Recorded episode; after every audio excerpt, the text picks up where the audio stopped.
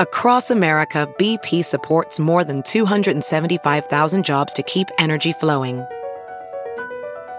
Jobs like updating turbines at one of our Indiana wind farms and producing more oil and gas with fewer operational emissions in the Gulf of Mexico. It's and, not or. See what doing both means for energy nationwide at bp.com slash investing in America.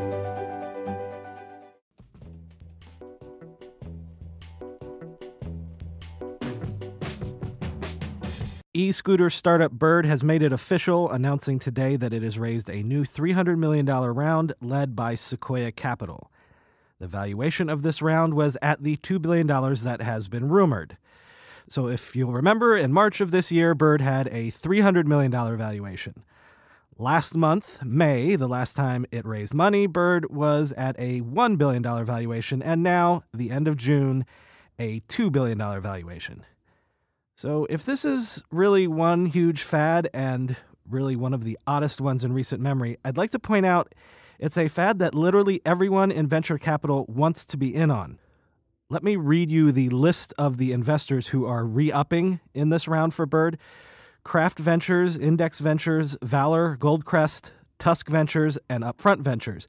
And let me read you the list of new investors to Bird Accel, B Capital, CRV, Sound Ventures, Greycroft, and E Ventures. Anyone else you can think of has probably invested in Bird's main rival, Lime, including GV and Andreessen Horowitz.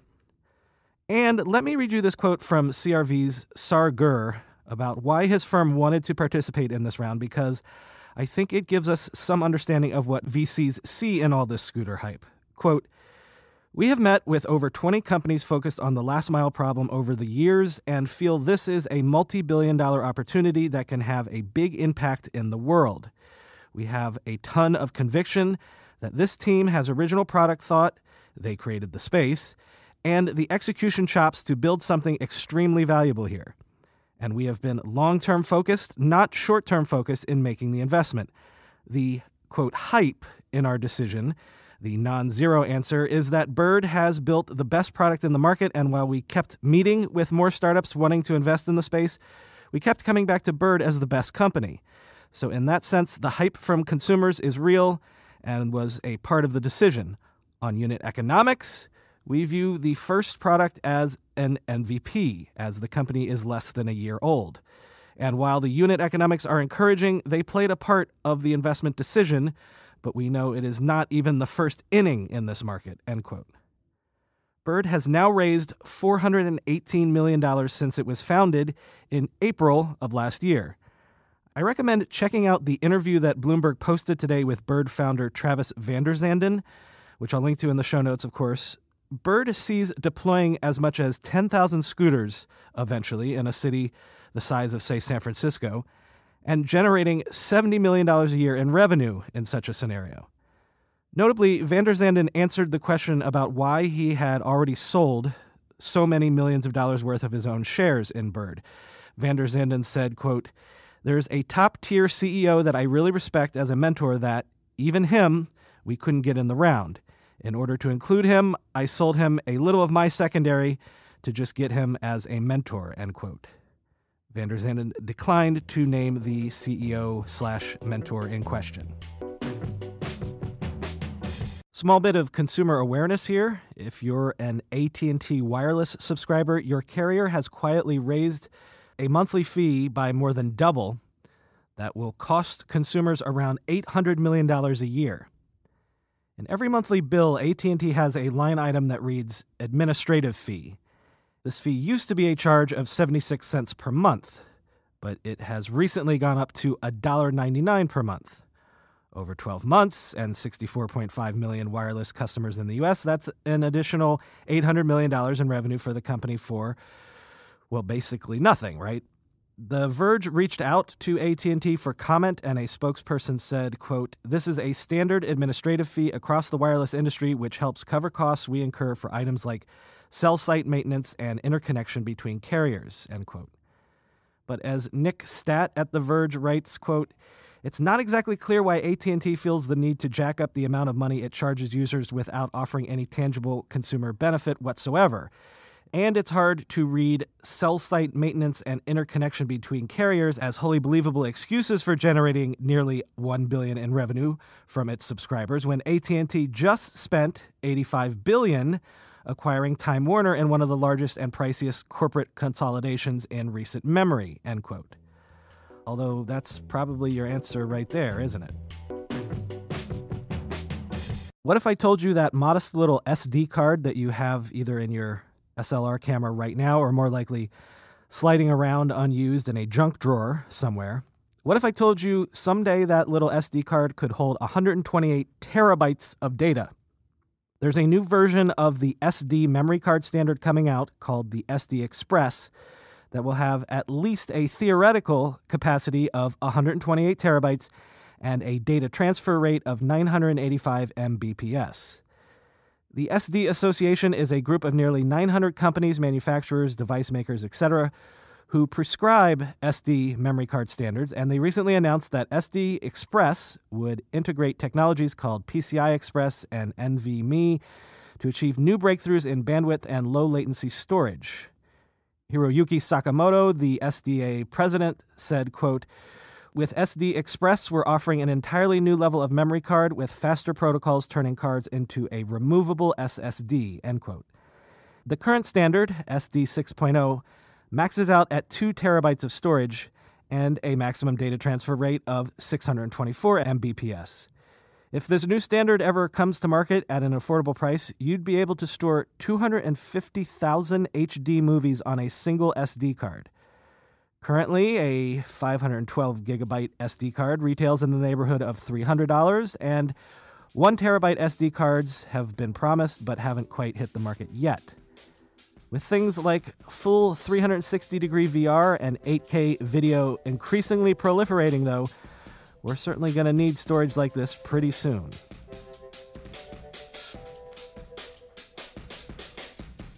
That's all for today. I've been your host, Brian McCullough. Follow me on Twitter at BrianMCC. And as always, I've had the able assistance of the Techmeme editors. Follow them on Twitter at Techmeme. Thanks for listening.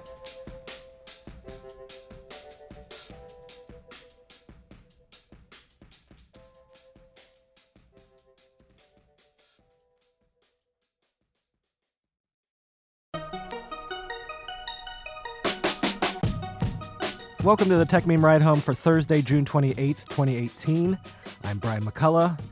Today, Amazon makes a ton of news, including buying into pharmaceutical commerce and creating its own mini package delivery army. Apple considers one subscription to rule them all, and the long Apple Samsung war is over. Here's what you missed today in the world of tech.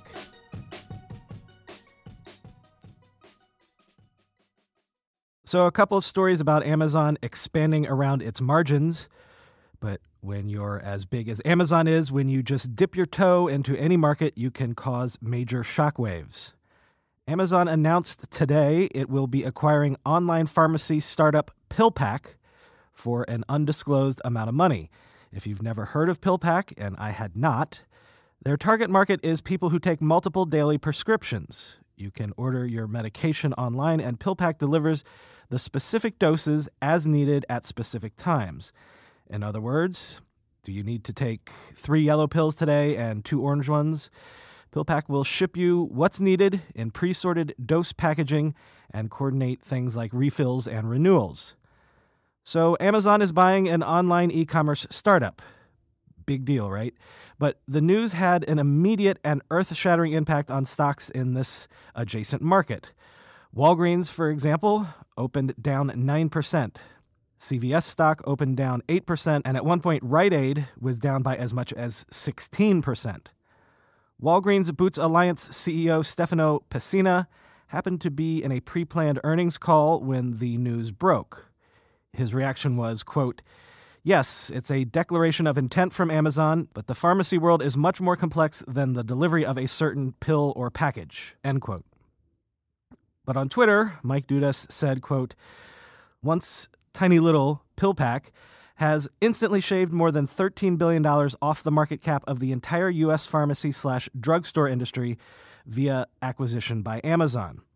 And Dr. Eugene Gu tweeted, Wow. Amazon acquiring PillPack is going to totally gut all the retail pharmacies and online drug delivery companies, too. It's like what Uber did to taxis and what Netflix did to Blockbuster. End quote. Amazon's Jeff Wilke said in a statement PillPack's visionary team has a combination of deep pharmacy experience and a focus on technology. PillPack is meaningfully improving its customers' lives, and we want to help them continue making it easy for people to save time, simplify their lives, and feel healthier. We're excited to see what we can do together on behalf of customers over time. End quote. PillPack is licensed to ship prescriptions in 49 states, and the rumor is that Walmart had previously considered buying the startup for less than $1 billion. Amazon already sells private label over the counter drugs and has obtained pharmacy licenses in a few states. Okay, another line of business and another move by Amazon with disruptive potential. In a press release with the title Wanted Hundreds of Entrepreneurs to Start Businesses Delivering Amazon Packages, Amazon also announced it is expanding further into package delivery and wants to enlist entrepreneurs and small business owners to start their own delivery service networks to do so. The new Delivery Service Partners program will allow anyone to run their own package delivery fleet of up to 40 vehicles and 100 employees. Amazon will pay these people to deliver packages while providing discounts on vehicles, uniforms, fuel, etc. The partners will operate as individual business entities, and Amazon says that if you want to get started, you can do so for as little as $10,000 up front and could potentially earn $300,000 annually in profit. So instead of buying UPS, say, or launching its own version of FedEx, Amazon is going to try to let a thousand flowers bloom. Amazon launched Amazon Flex in 2015, which lets normal people deliver packages using their own cars. But in the photo op announcing this new service, Amazon showed off Amazon Prime branded delivery vans and delivery workers in distinctive teal blue uniforms. GeekWire sat down with Dave Clark, who heads Amazon's delivery logistics operations, and he said the new initiative is, quote, the next big building block of our end to end supply chain. You will see the amount of Amazon delivery vehicles on the street grow in the years to come. There will be a diverse mix of providers for the foreseeable future, end quote. But as Timothy Bowen predicted on Twitter, I like this because it's giving the small guy an opportunity. But you know Amazon will crush those same entrepreneurs once they get a delivery robot. On to the unfolding saga in the future of entertainment. The information is reporting that Apple is considering a single subscription offering that would encompass the original TV shows it's producing for its upcoming expected streaming video service, as well as its existing Apple Music service and magazine articles, all for one single subscription, sort of like Amazon Prime. I imagine Apple could also bundle in something like iCloud storage into this. I've often wondered why Apple didn't just offer people unlimited cloud storage. This could be a way to achieve that. One app for entertainment, anyone? Or at least one app for everything Apple? Quoting from the information piece As a first step toward the new offering, Apple is expected to launch a digital news subscription service next year. The service would combine its existing Apple News app with a digital magazine subscription service acquired by Apple in March. The subscription service Texture offers more than 200 publications, including The New Yorker and Vanity Fair, for $9.99 a month. As the next step, Apple is looking to bundle the digital news subscription offering with the video content it has begun producing and its Apple Music subscription service, which has grown to 40 million paid subscribers since 2015.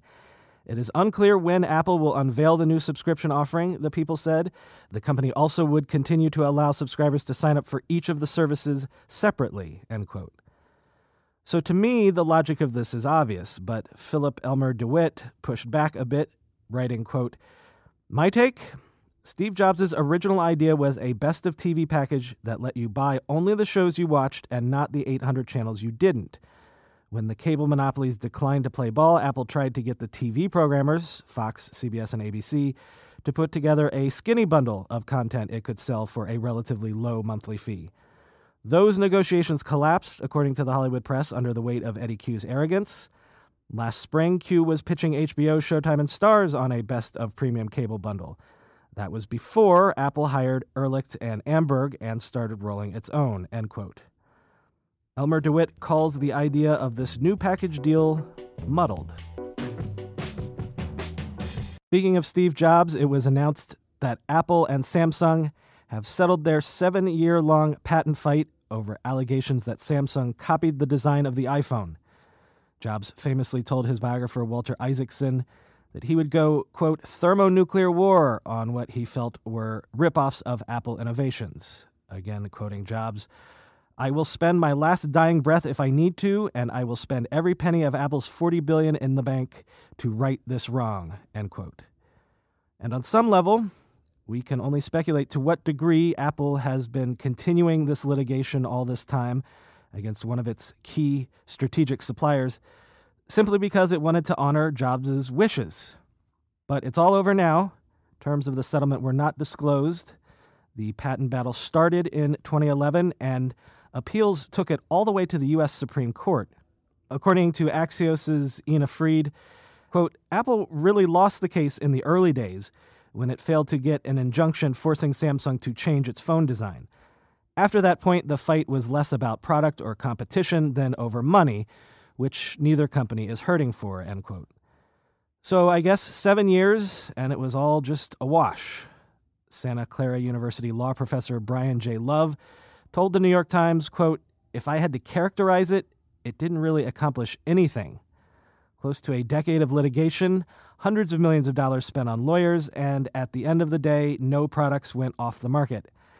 Apple can find better ways of earning hundreds of millions of dollars than fighting a decade long lawsuit, end quote.